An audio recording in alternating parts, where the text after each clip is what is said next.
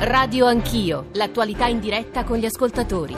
Parlo per sinistra italiana, mi pare che nel dibattito del PD non ci sia alcuna traccia di una revisione, di una discontinuità rispetto alle scelte che hanno, dal mio punto di vista, favorito l'avanzata delle destre in Italia. Spero che non si perda quella che è stata l'esperienza riformista che con Renzi abbiamo portato avanti in questi anni. Io penso che un papà per il PD serve di sicuro, il punto è che non so se basta un papà. Per il PD credo che ci voglia una cosa molto più larga, molto più ampia, molto più popolare, con una mobilitazione molto più forte. Io ho fiducia che eh, Zingaretti abbia tutti i presupposti per poter tirare fuori il PD dalla situazione in cui si è trovato. Sinceramente sono per superare una discussione dove organizziamo ancora il nostro confronto tra renziani e antirenziani. Io vi dico, lavoro per andare oltre. Io ho detto una sola cosa all'inizio, i miei avversari non sono Zingaretti e Giacchetti. Un programma che rivendica a tutto tondo il lavoro che è stato fatto negli anni dei governi Renzi Gentiloni. Io ho deciso di, insieme ad Anna Scani abbiamo deciso di scendere in campo perché non c'era una posizione nel dibattito congressuale che appunto rivendicasse fino in fondo il lavoro fatto. Io sono convinto che in questi anni noi siamo riusciti, il Partito Democratico, i governi, a tirare fuori l'Italia dalla crisi, ma non c'è dubbio che abbiamo avuto una difficoltà a capire quanto pesava nella vita delle persone la crescita delle disuguaglianze sociali, una percezione di solitudine degli individui. Chiunque vincerà avrà il mio sostegno, come è giusto che sia. Zingaretti, Martina e Giachetti cosa hanno detto? Tutti e tre? Mai coi 5 Stelle, mai tornare indietro. E allora che vinca il migliore io darò una mano.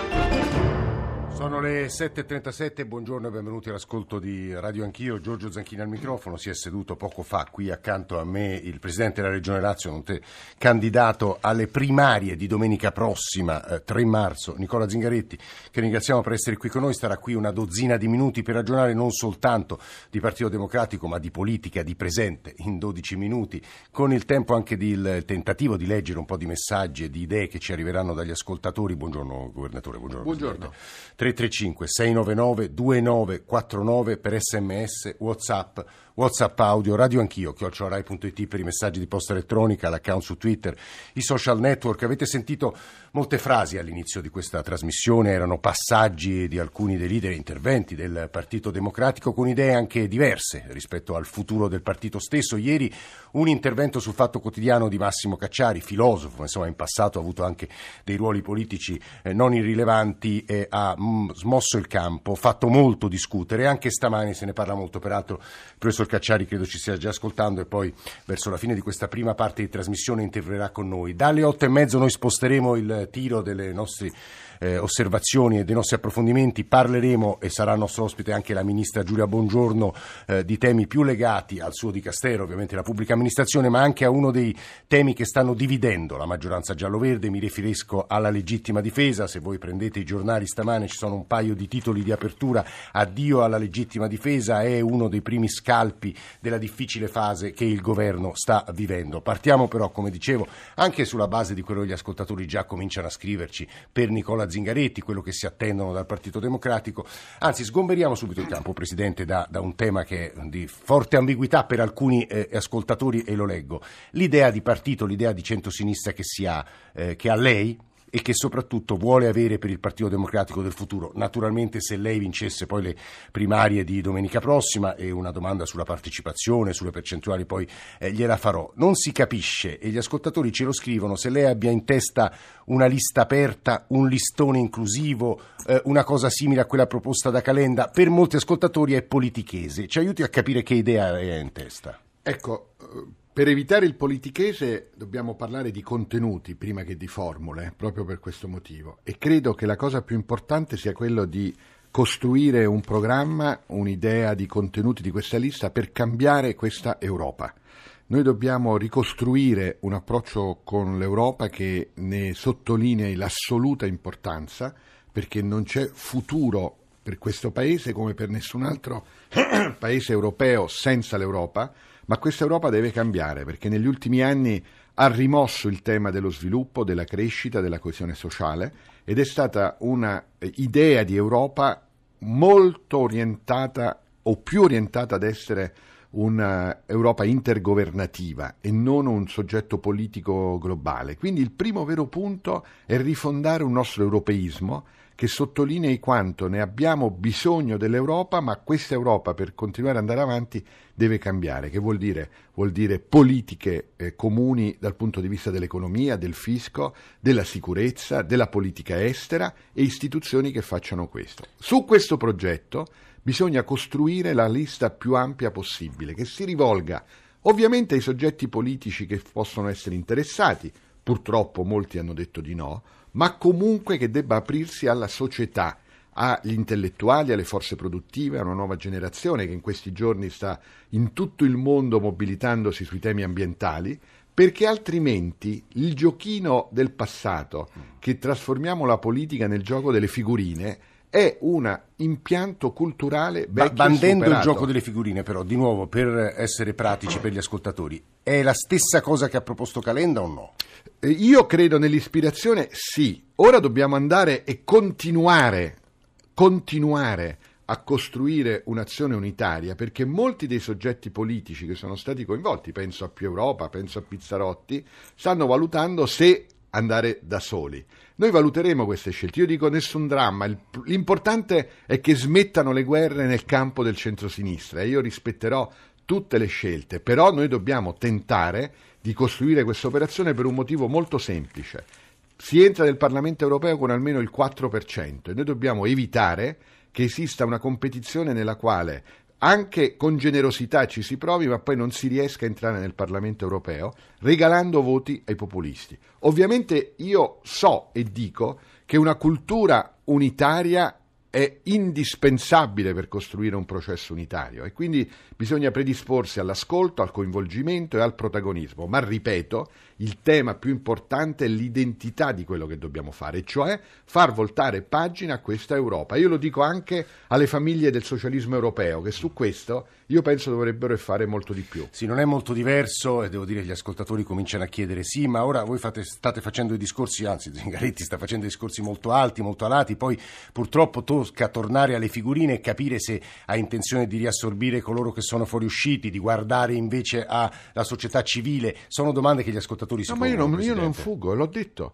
Io credo che i principali protagonisti e promotori di questa esperienza, e sto facendo questo da un anno, sono quella parte ricchissima di società che può e vuole essere la protagonista di una riscossa eh, eh, eh, della proposta politica che mettiamo in campo. Non ho alcuna intenzione eh, di riproporre schemi eh, del passato. Per cortesia tutti dobbiamo però fare uno sforzo di uscire da un eterno presente, dove pensiamo che l'unico luogo nel quale si possa vivere sono le polemiche eh, del passato. Il passato va conosciuto, ma non per viverci, casomai per prendere delle lezioni e costruire un processo totalmente nuovo.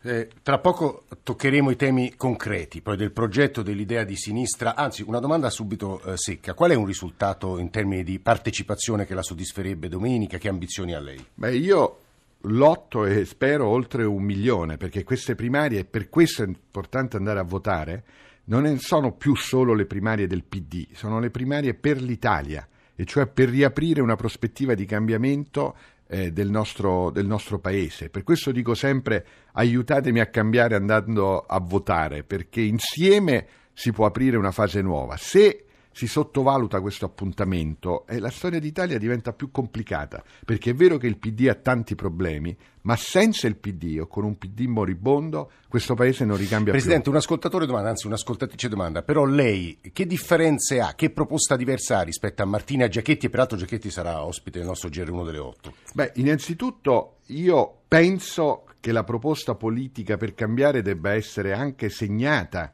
da un nuovo gruppo eh, dirigente, che non vuol dire abiure rispetto al passato, però se prendi il 18% negli ultimi cinque anni sei eh, come Partito Democratico hai segnato una sequela di sconfitte, penso che sia addirittura naturale eh, proporre una nuova pagina anche con leadership che arrivano eh, dai territori, che non vuol dire rinnegare il passato come sono stato accusato, ma vuol dire, come accade in tutte le democrazie del pianeta, prendere atto che bisogna aprire una stagione nuova.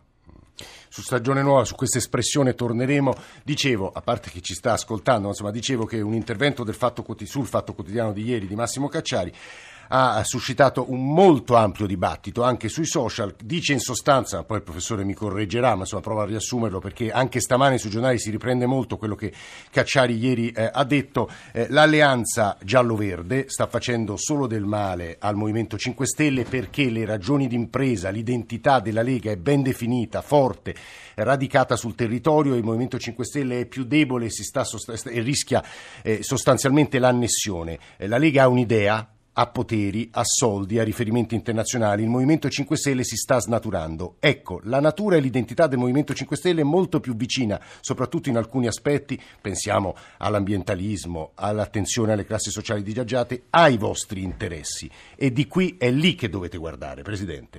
Io sono d'accordo con Cacciari che la Lega e il Movimento 5 Stelle sono due movimenti diversi, infatti stanno vivendo con una grandissima complessità questa fase di schiacciamento dei 5 Stelle eh, sulla, sulla, Lega. Credo che noi dobbiamo essere alternativi a entrambi e casomai il lavoro del Partito Democratico debba essere quello di riconquistarsi la legittimità di rappresentare temi e parole che in questi anni abbiamo regalato ad altri come l'idea di poter eh, costruire in questo Paese un nuovo modello di sviluppo veramente fondato sulla sostenibilità ambientale, che possa diventare il tema Perché dice legalità. veramente, aggiunge questo avverbio? Perché io credo che molto spesso eh, sia stato detto ma non sia stato fatto. Io sono presidente di una regione che ha aperto eh, una strategia, ad esempio, sul plastic free o sulla chiusura di un inceneritore per proporre un modello di economia eh, sul tema della gestione dei rifiuti di economia circolare che costa fatica e coerenza. Però io penso che questo sia anche l'unico modo di garantire uno sviluppo a questo, a questo Paese. E allora noi dobbiamo reimpiantare il Partito Democratico dentro la condizione umana delle persone e delle loro aspettative. E questo io penso ci ridà e ci ridarà una funzione politica in Italia anche per aprire una nuova stagione. Però torniamo sul punto, i temi dei 5 Stelle che coincidono con i vostri, ci sono, quali sono, quali linguaggio e quali parole rivolgere a quell'elettorato? sono la nostra coerenza. Io non mi risegno a dire che sono temi dei 5 Stelle, casomai sono temi che il Partito Democratico in tanti punti non ha rappresentato o, o, o presidiato. Io non credo che questo movimento sia stato coerente su alcuni temi come penso il tema della legalità e della giustizia e la deriva poi dei condoni, se posso dire una cosa di questo genere. Non penso che sia stato coerente, se vedo ad alcune scelte, su altre questioni. Penso che si sia aperto uno spazio, ma che è uno spazio di competizione nella ricostruzione di un'empatia in questo Paese. Quando io dico voltiamo pagina e cambiamo, perché penso che si possa recuperare nel rapporto con l'Italia una, una, rappresentanza di temi, di argomenti, di questioni, di funzione politica di cambiamento che evidentemente abbiamo perso e il nuovo PD serve a questo. Ho due ultime domande, la prima la rubo di nuovo agli ascoltatori. Sì, eh, va bene guardare all'elettorato dei 5 Stelle sui temi, come diceva lei Presidente Zingaretti, però un ascoltatore eh, si domanda, ma sulle grandi questioni come le grandi opere, TAV, TAP o sul lavoro, no al Jobs Act, sì al decreto dignità, su quello che sono dei temi forti per i 5 Stelle, lei che idea? Io penso che sia una follia che in questi nove mesi si sia bloccata l'Italia siano bloccati non solo la TAV, ma siano bloccati sostanzialmente tutti i cantieri del Paese perché c'è una, uh, una, un blocco determinato da motivi uh, politici. Quindi sicuramente su questo c'è una distanza siderale, su un approccio non solo io penso uh, sbagliato su tanti temi, ma che poi scarica sul paese. Eh, però allora su che paese... ci potrebbe essere intesa? Su quali... Ma non è un problema di intesa, lei continua a dire quale intesa, ma questo non l'ho mai detto io. Io penso della necessità anzi di rappresentare in maniera giusta temi che sì i 5 Stelle hanno cavalcato, ma lo hanno fatto, come stiamo vedendo, in maniera a volte molto strumentale, perché quando viviamo in un paese nel quale dopo nove mesi, certo per congiuntura internazionale, ma si crolla la produzione, crolla il fatturato, crolla la, la produzione del prodotto interno lordo, non c'è un problema di alleanze, c'è un problema di capire quale altra strada si indica al paese e io penso che questo lo possa fare cioè, un Partito Democratico che cambia. La strada, non piegarvi a rappresentare e a dare credibilità a tanti temi che oggi questo governo non sta affrontando perché c'è un accordo di potere tra due politici che si chiamano Salvini e Di Maio che a prescindere, a prescindere da, dai risultati Da otto mesi hanno chiuso l'Italia in un'eterna campagna elettorale e i risultati di questa catastrofe la stiamo pagando tutti. Che cosa manca? Manca una credibile alternativa e questa credibile alternativa si può ricostruire solo se cambia il Partito Democratico, ritorna ad essere un partito di centrosinistra che torna a rappresentare io credo innanzitutto il dolore sociale di milioni di persone e a dare a questo Paese una nuova prospettiva di cambiamento. Ultima domanda, se domenica sera lei eh, fosse segretario, insomma, pigliasse più del 50%, quali, qual è il primo provvedimento, atto, insomma, anche simbolico che prenderebbe? Io credo che bisognerebbe ridare immediatamente un segnale sull'urgenza di far ripartire questo Paese su due grandi temi. Eh, la scuola e la conoscenza come cuore di un nuovo modello di sviluppo e una nuova stagione di infrastrutture segnate dalla necessità di mettere in sicurezza Quindi questo investimenti paese. pubblici, sto dicendo. Ma guardi che ci sono in pancia dell'Italia 140 miliardi di euro per opere pubbliche legate anche al dissesto idrogeologico che sono tutte ferme, lo dico da presidente di regione. E quindi questa idea che servono i soldi è vera, ma è più complicato perché quelli che ci sono non riescono a spenderli. È Nicola Zingaretti che stava parlando, ci stava ascoltando il professor Cacciari. Professore, buongiorno e benvenuto. Buongiorno. E immagino che sull'ultima eh, insomma, tema toccato dal Presidente, scuola e conoscenza, infrastrutture, eh, nel frattempo saluto il Presidente Zingaretti e lo ringrazio, lei sia d'accordissimo. Sul resto, su quanto da lei sollecitato e che ha aperto un dibattito così vivo, che riflessioni ci consegna, Professor Cacciari? Ma non c'è dubbio che, occorre, che occorrerebbe, occorre una, un'altra forza alternativa rispetto alla, sia ai 5 Stelle che alla Lega e, e, questo, e soprattutto alla coalizione di governo che sta davvero facendo molto molto male a questo Paese. E su questo non c'è dubbio, ma è evidente che una forza politica che, così, che si pone questa eh, un politico, un ceto politico che si pone un obiettivo così ambizioso deve ragionare anche in termini di intese di alleanze, ma eh, la politica è fatta anche di questo. E quindi, e quindi bisogna, bisogna, posto il fatto che occorre creare una propria forza politica e adesso vediamo come, è evidente che dove, bisogna anche guardare nel campo, come dire, ne, negli altri campi e vedere con chi è possibile poi avviare eh, nei tempi più rapidi possibili, perché non possiamo aspettare le calende greche, il paese sta andando a pezzi. E quindi vedere se è possibile far leva fino in fondo sulle contraddizioni degli altri e vedere di recuperare rapporti positivi con alcune di queste forze politiche. Ora eh, è evidente anche da quello che diceva Zingaretti che su alcuni temi, magari declinati malissimo dai 5 Stelle, ma la vicinanza non con eh, Di Maio, ma con l'elettorato, con la gente che ha votato 5 Stelle con la gente che ha votato 5 Stelle, non, non con le figurine del politichese. È evidente che è molto, ma molto, ma molto stretta. Ma è come, dicevo nell'articolo, insomma, ma da dove vengono metà dei 5 Stelle? Ma vengono dalle manifestazioni con Ferrati, vengono dai No Global, vengono dai movimenti ecologisti. Ecco, però, Magari, professore, posso appunto, permettermi ripeto, tutti i temi declinati in modo che a me non va bene. A me non va bene. Però posso, posso, posso muovere che un'obiezione, sono- professore? Certo che Sì. sono alternativo rispetto al modo in cui i 5 Stelle pongono il problema ecologico, ma è alternativo anche al modo in cui molti ecologisti dentro, dentro i DS, dentro la Margherita ponevano queste questioni. Ma Eh. non c'entra questo, c'entra che sono le questioni del PD. Eh. Mentre le questioni della Lega non sono le questioni del PD. Eh, eh, eh. Però, professore, la mia obiezione è quei temi che lei ha appena elencato cozzano con l'idea e la pratica di quei temi che aveva il renzismo, se non sbaglio.